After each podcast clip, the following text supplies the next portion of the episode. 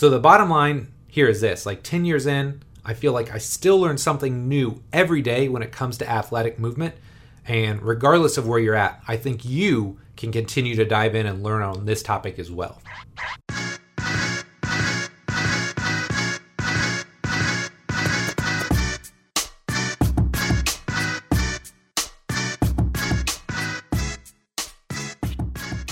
Hello, and welcome to the Physical Preparation Podcast.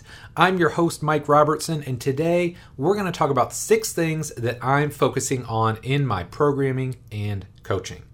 Now, this is something that I get pretty frequently at this point in my career. I get a lot of people that want to know what's changed, how have I evolved? And I think it's a natural byproduct of the fact that I've been out there creating content for so long. So I've been coaching 22 years now. I think I got my first pieces of content published and out there like one year into the game, which is kind of scary to think about. But essentially, I've been writing articles for like 21 years. I've been creating podcasts off and on for 10 or 12 years now. I've been creating videos for probably 14, 15 years now. There is just a ton of content out there from me espousing how I like to train, how I like to coach. So people are always curious like how has that changed? How has that evolved and how am I continuing to try and get better? So, we're going to cover that today. But before we dive into that, I think it's really important to note that like my core overarching philosophy has not changed. And there's three really big parts to this. In fact, I start every complete coach seminar now, whether it was the one in Slovenia, the one in Huntsville that I did earlier this year, I like people to know that these core tenets, these core principles have not changed and they most likely will not change. There's a couple of them, so I'm going to lead you with those. Number one, efficiency comes first. I want my clients and my athletes to move efficiently before we chase those fat loss, uh, muscle gain, strength gain, or athletic performance goals. I want to teach them to move more effectively first. So, efficiency is number one. Second, we're all about building movement patterns. And I know this is cliche and everybody touts this now, but it's not so long ago where people weren't talking about, hey, I want to teach people to squat and change levels effectively. I want to teach them to lunge or hinge or do a quality push up.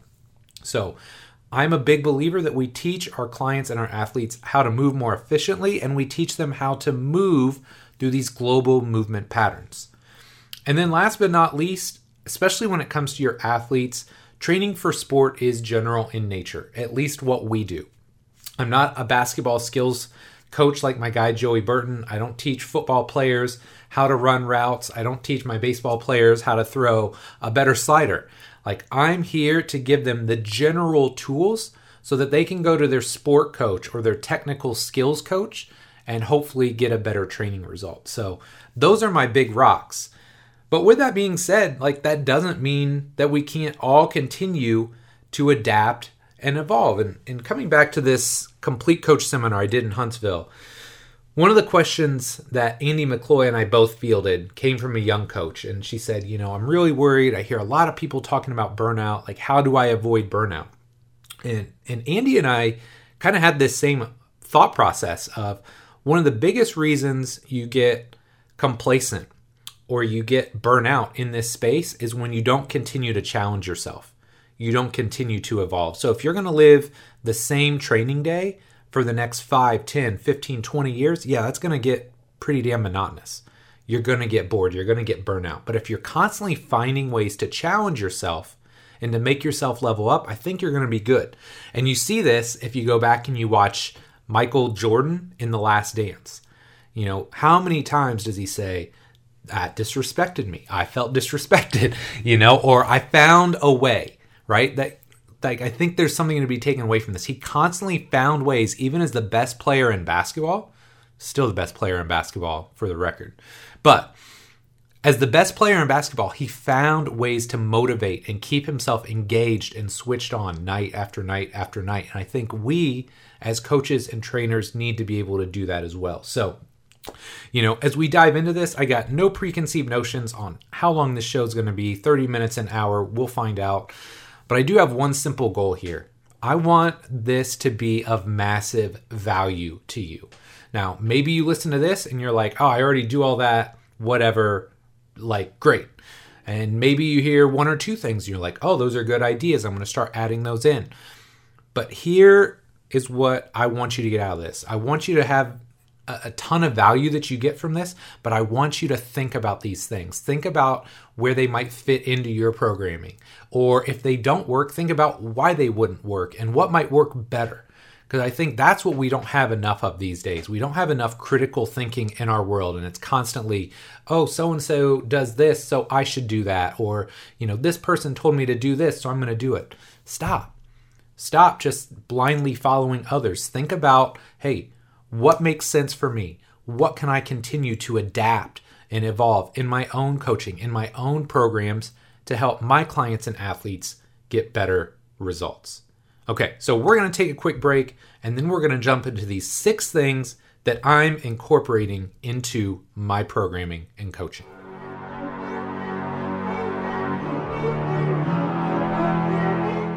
Today's episode of the Physical Preparation Podcast is brought to you by Exerfly.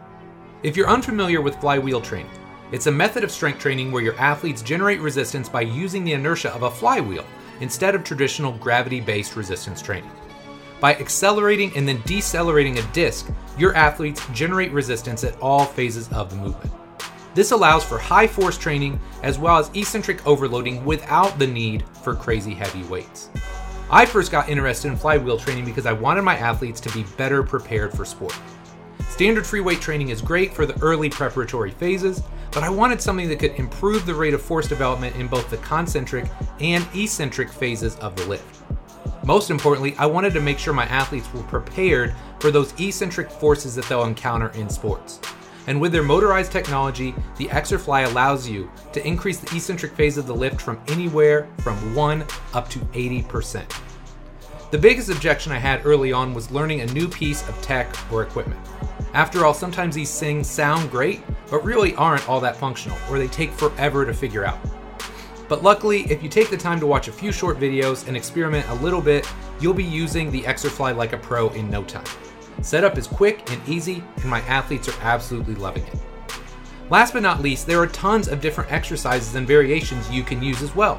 Whether we're talking squats, hinges, presses, split squats, if you can think of it, chances are you can figure out a way to do it with the Exerfly. The really cool thing is Exerfly is used by numerous teams in the NFL, NBA, over 50% of the English Premier League, and numerous Olympic developmental programs as well. Now, as a small business owner, I normally think, hey, this is way outside of my budget, I can't afford it, because we all know in a small business, every penny counts. But Exerfly has you covered there as well. They offer 36 month interest free financing so you can get started ASAP with your training and pay as you go. And when you factor in a 30 day money back guarantee, two year warranty, and free shipping, I really believe this is a solid investment. Look, the bottom line is this if I don't really love something, I'm not going to promote it on my show. I love my Exerfly, the results I'm getting with it, and I think you will as well. To learn more, head over to exerfly.com so you can start building some savage athletic beasts in your gym. Again, that's exerfly.com. All right, my friend, let's dive into the six things that I'm focusing on in my programming and coaching. Number one, let's talk about isometrics. And I think isometrics are one of these big hot button topics. Everybody's talking about it now. Some people are talking about overcoming ISOs, some are talking about yielding ISOs. Now, I think one thing that's really important to note here is that they're not one and the same.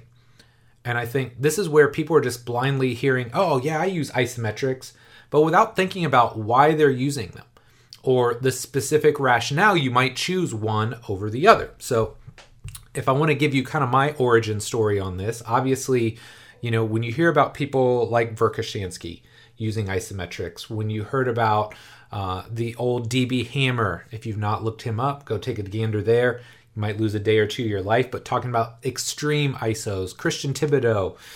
But I think what really brought me back into this world of isometrics was the work of Keith Baar. And, you know, at this point in time, I've got a lot of basketball players, a lot of soccer players, and especially in the basketball space, Achilles and then quad and patellar tendinopathies are a real thing. And you dive in and you start looking at the research, you're like, wow, there is a lot of research out there that supports the use of isometric training to reduce or ameliorate some of the issues that you're seeing when it comes to tendinopathy. So, obviously, following Dr. Baar's work, I'm like, hey, this is something I've got to start incorporating because at this point in time, I had a handful of athletes that had dealt with these sorts of issues on, on for years, years at a time. I mean, I had one female basketball player that had dealt with Achilles stuff for like six years and had dealt with patellar tendinopathy for eight years.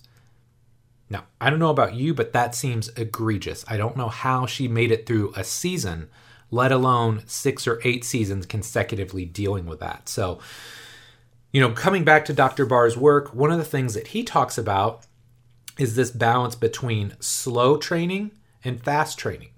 So, another way to think about this are like your slow or your yielding isometrics. So, these are the ones where you're maybe camped out in a position for an extended period of time 30 seconds, 45 seconds, maybe upwards of 60 seconds. So, these slow yielding isometrics are very protective in nature. So these are the things that I love to do for the apathy type people, right? Whether it's uh, an Achilles, quad, patellar tendon, when they've got these sorts of overuse injuries, and that's a whole nother topic we could dive into. But when they need these protective elements, they need these slower, long duration ISOs. That's where we use our yielding isometrics. Now, on the flip side of that, we've got our fast or our explosive or our overcoming ISOs. And these are more performance focused.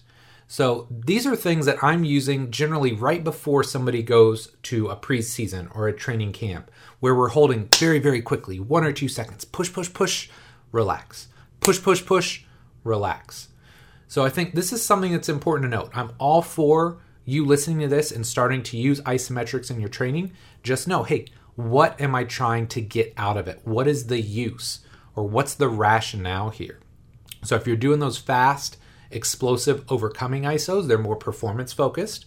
And if you're doing these slower, longer duration yielding ISOs, they're going to be more protective in nature.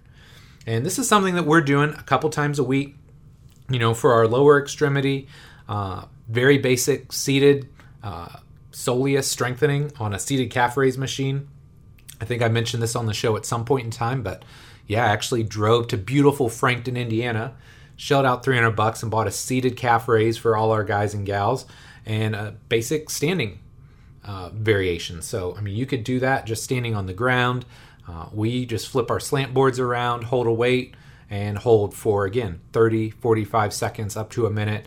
And the great thing about these sorts of things is if somebody's in acute phase, and they're really dealing with some some soreness and some achiness in those areas, you can do it multiple times per day. I believe Dr. Baar says, you know, two to three times a day. You need about six hours in between. But the great thing about these overcoming ISO, or excuse me, these yielding ISOs, is that you get an almost immediate analgesic effect. So, you know, somebody's sore, stiff, achy, you can do those and you can generally get them to train fairly quickly right after that. So we got the calf work and we've got the quads. We got our leg extension ISOs with the monkey foot and then Spanish squats as well. So lots of options there. Uh, at least as far as the yielding work goes, when it comes to the overcoming stuff, it's really as, as sexy as you want to make it. Make sure you play around with different positions. The old school O'Shea work will tell you you got 15 degrees above and below whatever joint angle you're at to see some return on benefit or uh, return on investment. But yeah, isometrics are definitely something I've been using more in the last year or two, and I think it's something you could probably benefit from as well.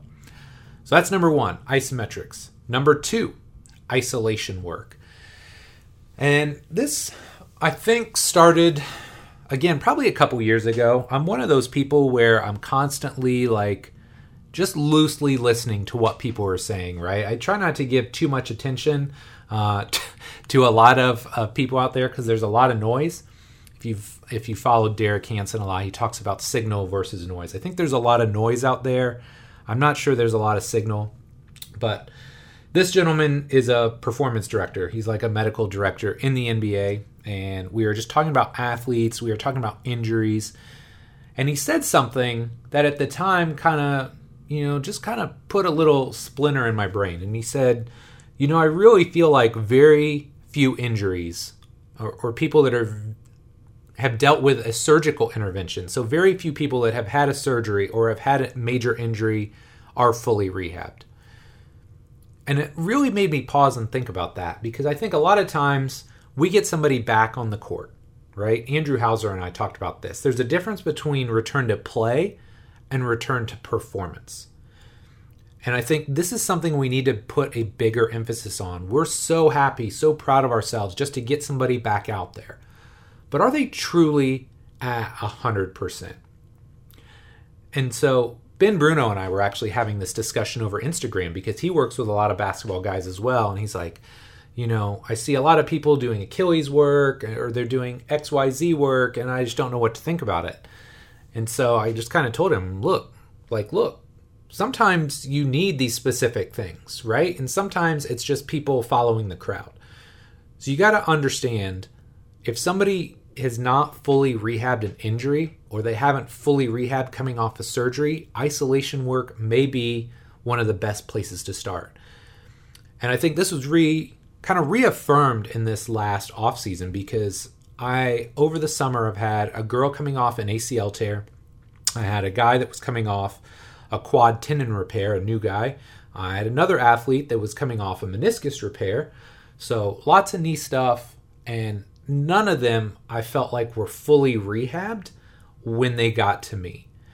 So you got to take a look. You got to look under the hood. And there's lots of ways you can do this. I mean, the easiest thing to look at is to simply look at muscle size. And all you need is a little myotape to figure this out. Literally, check their girth side to side. If somebody's got a knee issue, look at uh, their quad size. If somebody has an Achilles issue, look at their calf size. But you can start with low level metrics and low level KPIs like muscle size. You can look at force development. If you have force plates, you can look at rate of force development. There's lots of ways uh, or lots of KPIs that you can look at. It just depends on what you have access to. But isolation work is definitely something we've been doing more of. I think the monkey foot, again, is a great option. Uh, I get paid nothing to say that. It's just been a tool that we picked up this summer, and I love it. The guys and gals that I'm working with have loved it. So we've just been throwing in some leg extensions, some leg curls at the end of sessions, especially if they're cleaning stuff up. Again, our seated calf raise, our standing calf raise. Uh, another one that I found very, very helpful um, is blood flow restriction. And this is something Mike Reinold and I talked about, but I love BFR training with the isolation work. So you can pair, say, your your blood flow restriction with your isolated leg extensions, leg curls, that sort of thing. But one of the things that we've been doing is BFR and then putting them on like the spin bike for 15, 20 minutes at a time. And anecdotally, I'll tell you, I mean, some of these athletes have had prolonged issues, like we're talking multiple, multiple years, and they're coming off in very short periods of time where we've got this really focused, uh, focused and intent to improve their movement issues, reduce any isolated muscle weakness. Probably not the best way to put it, but these like isolated muscle weakness deficiencies, and just like a KPI of, hey, let's try and iron out side to side size differences in your legs. And anecdotally, these athletes are absolutely raving about where they're at. So, you know, I'm feeling like we're in a really good place with some of this stuff. But isolation work, I mean, I can't believe I'm saying this coming from a movement based guy. But I think there is a role, there is a time and a place for isolation work. And look, I'm just here to tell you, anecdotally, we've had some really, really good results uh, in the last year or so, incorporating more of this into our sessions. Number three, I feel like a lot of eyes going on, right? We got isometrics, we got isolation work. Our third eye is internal rotation. And I got to give a shout out to my guy Bill Hartman here because Bill is constantly pushing the envelope. And even though Bill and I don't always get to interact quite as much as I would like, because you know he's got the, the clinic and I've got the training and you know there's a lot going on, he's constantly making me think. He's constantly making me evolve. But I want to pose a question to you, especially if you do like table tests with your clients and athletes. How many clients or athletes do you evaluate that have limited internal rotation at either the hips, the shoulders, or potentially both. Because I feel like when we come back to it, right? And Eric Cressey actually asked me this on his podcast like, are there any big like measurements or table tests that you like? And we kept coming back to like hip extension is huge.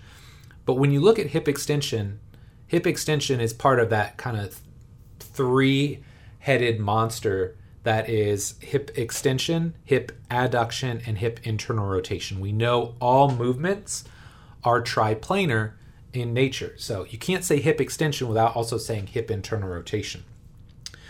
But that also brings us back to okay, if we can identify that somebody needs more hip internal rotation, like how do we go about doing that? Because sometimes that's not like the first step in the process. So for me, I find you almost need this like three pronged approach to get somebody to move the way that you want. The first one is addressing position, right? So if somebody's got this massive like anterior orientation of their pelvis, their pelvis is dumped forward.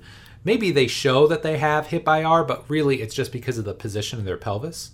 You know, they may or may not, depending on other measures. But the bottom line is this you got to get their pelvis back underneath them first to unlock true hip internal rotation versus just orientation. So, step one, address position. Number two, now make sure they can shift their center of gravity back. And this is where you're talking about like your more external rotation based measures. And I feel like uh, if ERs were 2020 and 2021, 2022 is all about the IRs. It's about getting internal rotation back. So you address position, you get the pelvis underneath them, you shift their center of gravity back, and then then you can add in this internal rotation. So people often ask me, okay, well, that's great. You know, if I need to recapture IR, how do I do that? How does that look like in a program? And so there's a sequence to this that I think might be valuable to you. So here's how I might do it if I'm working with a client or athlete. We know front foot elevated split squats are great for shifting somebody back right? It's great for shifting them back. It opens up the back side of the body. It allows them to change levels, reduces load on the front leg. Now, it's not going to maximize IR, but it's the first step in the puzzle, right? Because you got to have ER to then create IR. So, we're going to start with a front foot elevated split squat first. So, maybe that first block, we use that to shift them back, start teaching them to change levels. Now, once they've kind of mastered that, they found their heel contacts, that sort of thing. Now we take them into phase two. Second block, now we're going to do maybe a split squat with uh, a dorsiflexion element to it, right? So maybe we're cueing them to stay tall, find their front heel, but as they load that front heel, as they change levels, allow that knee to glide over their toe. All right, and this is one of those things where a lot of people struggle with this. There's a lot going on. If you're trying to keep a tall torso a good heel contact, and let the knee come over the toe, a lot of people are going to struggle with that. But if you can start to layer those pieces in, now, hey, maybe month three, we're going to take that and now we're going to do something dynamic like a lunge, where you're going to take a step forward, you're going to find your heel contact, you're going to let the knee come over the toe, you're going to get that compression, then you're going to push and power out back to the starting position.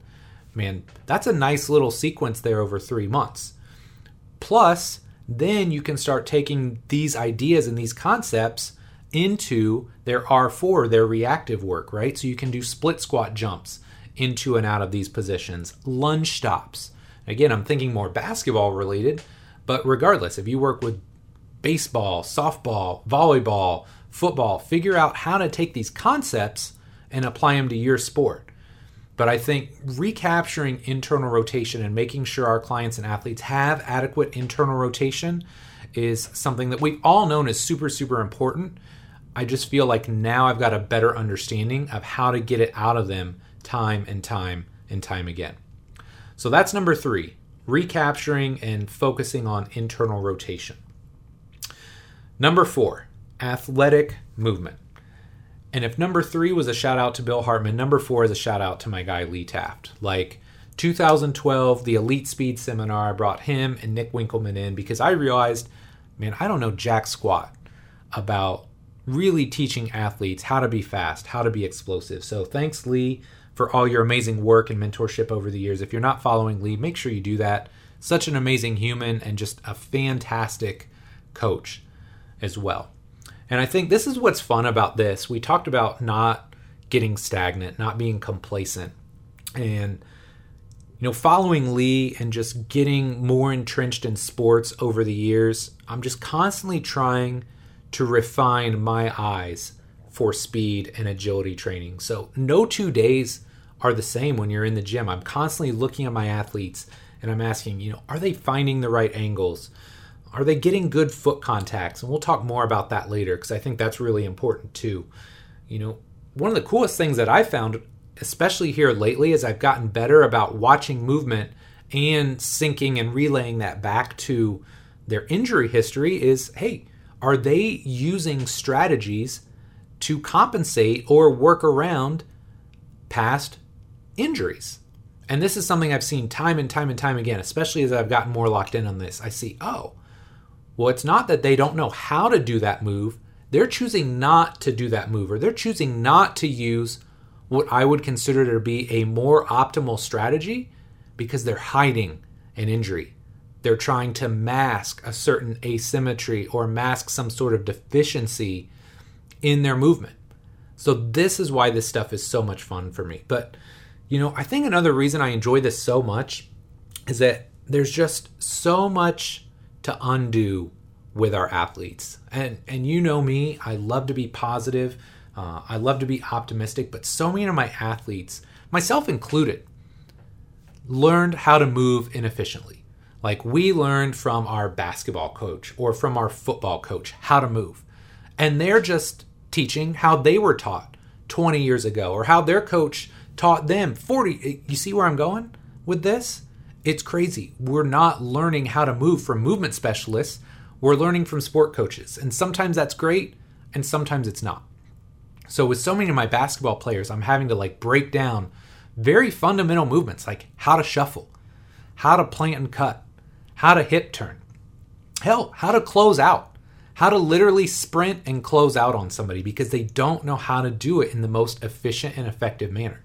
And I think the thing that's fun for me in this instance is that we're taking these athletes that may be dubbed slow and now we're taking that knock away from them because now they're like, oh my gosh, faster than expected, quicker feet than expected, things like that that really make you feel like, hey, we're making a difference here.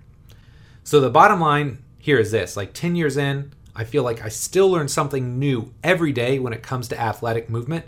And regardless of where you're at, I think you can continue to dive in and learn on this topic as well. Okay, number five, rate of force development.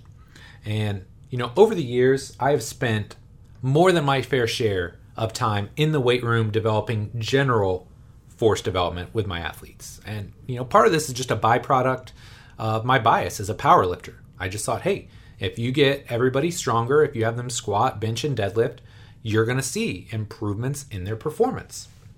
And, you know, sometimes that's the case. Sometimes that works. If you got a young developing athlete that just needs general development, they g- need general force production, or you've got these very like bouncy elastic creatures where they need some low end torque and some some again general force development it's going to work but i think something it took me a while to figure out probably longer than it should have is that you know sports have constraints just because you can take 10 seconds to finish a deadlift doesn't mean you have that same amount of time on the field court or pitch to produce force.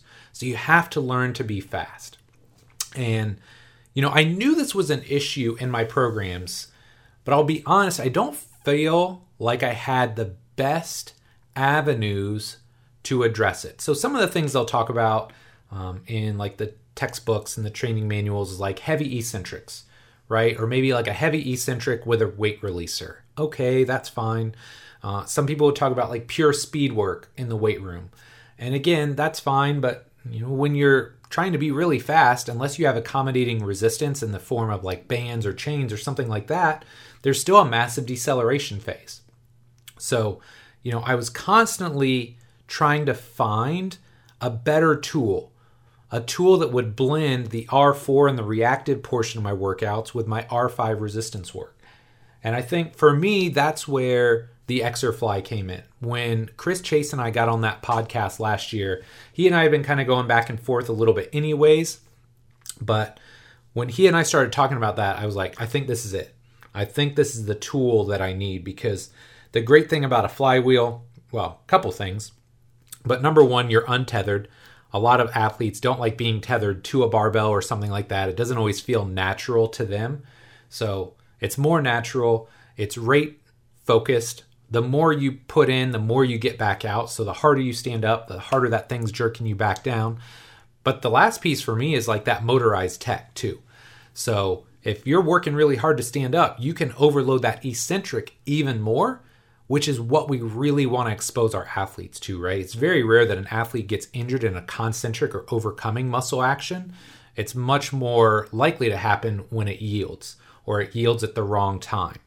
So the Exerfly for us has been huge. Um, you know, I can't say enough good things about it, but at the end of the day, for me, adding in more rate dependent or rate focused work into our programs has made a really big impact. And again, the sample size is small because I only have a handful of athletes that have gone through it.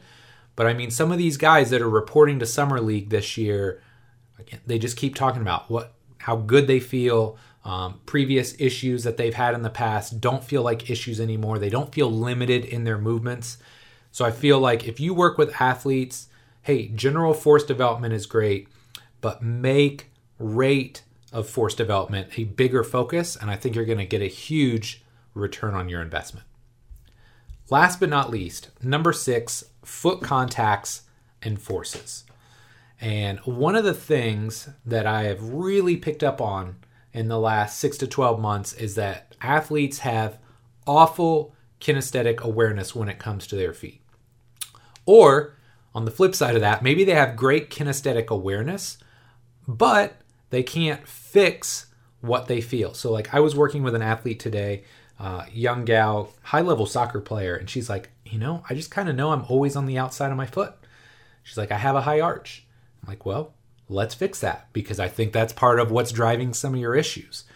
So, one of the big things that I've tried to emphasize, especially in the last six to 12 months, is that athletes need to be able to feel all the various surfaces of their foot when they're training. And I've done a couple things that I think have been helpful and that will be impactful to you. Number one, I know it's kind of come and gone and come and gone, but I'm I'm coming back to the barefoot training, especially early off season, just to get my athletes focused on feeling all the surfaces of their feet again. And it kind of coincides with this general redevelopment. You know, we'll do a lot of sled dragging, backward sled dragging to find heels, lateral sled dragging to find arches, but we're going to do a lot of that early on. We're going to squat, uh, barefoot so we can try and feel all of our foot surfaces. So, starting with some of that low level stuff early on, I think is very, very valuable. And if you have not done this yourself, I would implore you to try it because I think you'll be shocked at how almost dumb your feet feel. Unless you spend an inordinate amount of time without shoes and just walking around barefoot, it feels weird. And it's very hard to control your foot. But you got to think your foot is your first interaction with the ground. So if you don't have a good foot contact and you can't set your foot the way that you want, you're losing force production or you're distributing forces ineffectively. Like probably not great things are going to happen. So you got to work on that. Now, when we talk about finding all surfaces, the way I kind of think about it is I want to find heels. And if you want to come back to like the way Bill talks about the gait cycle and the different rocker positions, early in an off season, I need heels. I need heels. I need a clean, early propulsive position to build from. From there, then we're going to get into our IRs. This is where I need to find my midfoot, right? Or that middle propulsive position. Some people would call it an ankle rocker. But the arch here is huge because a lot of times people want to try and transition through this middle propulsive phase and they're still on the outside of their foot, right? Or they can't IR through like the foot, the tibia, and the femur. So we got to find a way to find that clean middle propulsive position. And then at the end, we have to be able to feel our toes and push through our toes. So that's our late propulsive position. but I think with my athletes, trying to get them to work through this gait cycle, right? Getting them to feel all these various contacts, like finding the heels, finding a midfoot and arch. If you can just give them those two things, I think a lot of times the late propulsive stuff you can tease out when you're doing medicine ball throws or you're doing sprints and acceleration type work. But for me, in the weight room, trying to help my athletes find their heels early in an off season and then find that arch in that midfoot, trying to find that IR middle propulsive position, hit it clean, feel that whole foot and being able to push and power out of that is very, very powerful. So the foot is something that I'm constantly trying to learn more about. Uh, again, it's one of those topics that I think has been very in vogue over the years, but I don't know if anybody has dove into it the way that Bill has. So definitely make sure you go check out some of his YouTube videos on the foot about the different uh, different pieces of the gait cycle because I think it'll be very helpful to you. So, man, that does it for today. The six things that I am focusing on in my programming and on my coaching. To recap very quickly, number one, isometrics, overcoming yielding. They're not one and the same. Use those yielding ISOs and as a protective measure to help deal with some of those tendinopathies and some of those overuse issues. And use the overcoming ISOs when you're trying to get that athlete prepped and ready to go to camp. You want them bouncy and fast and explosive. That's when you use those more, more performance or overcoming based ISOs. Number two, isolation work. Come back to what that you know medical director told me like most of these athletes aren't fully rehabbed. So hey, if that's the case, maybe some of that local isolative work to the specific areas or the potentially injured or, or atrophied areas around that joint need some extra TLC. So, isolation work, hey man, it may not be the only thing you have in your program, but maybe it has a role. Number three, internal rotation. We talked a lot about ERs over the years, shifting back, creating space on the backside. But now, once somebody can ER, can they IR as well?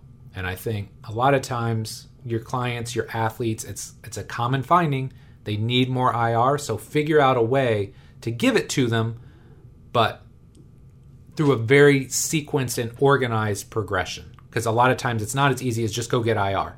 Sometimes you got to get a little ER to get a little IR. Number four, focusing on athletic movement. For me, man, there's just no shortage of issues to work on or to address, or there's no shortage of things that can be coached with your athletes when it comes to their athletic movement. So this is something I'm passionate about. I'm hope it's, hoping it's something you're passionate about as well because we can all help our athletes move more effectively in their given sport of choice. Number 5, rate of force development. All for getting strong when it's necessary, but hey, at a certain point in time, getting stronger isn't going to give you the biggest ROI.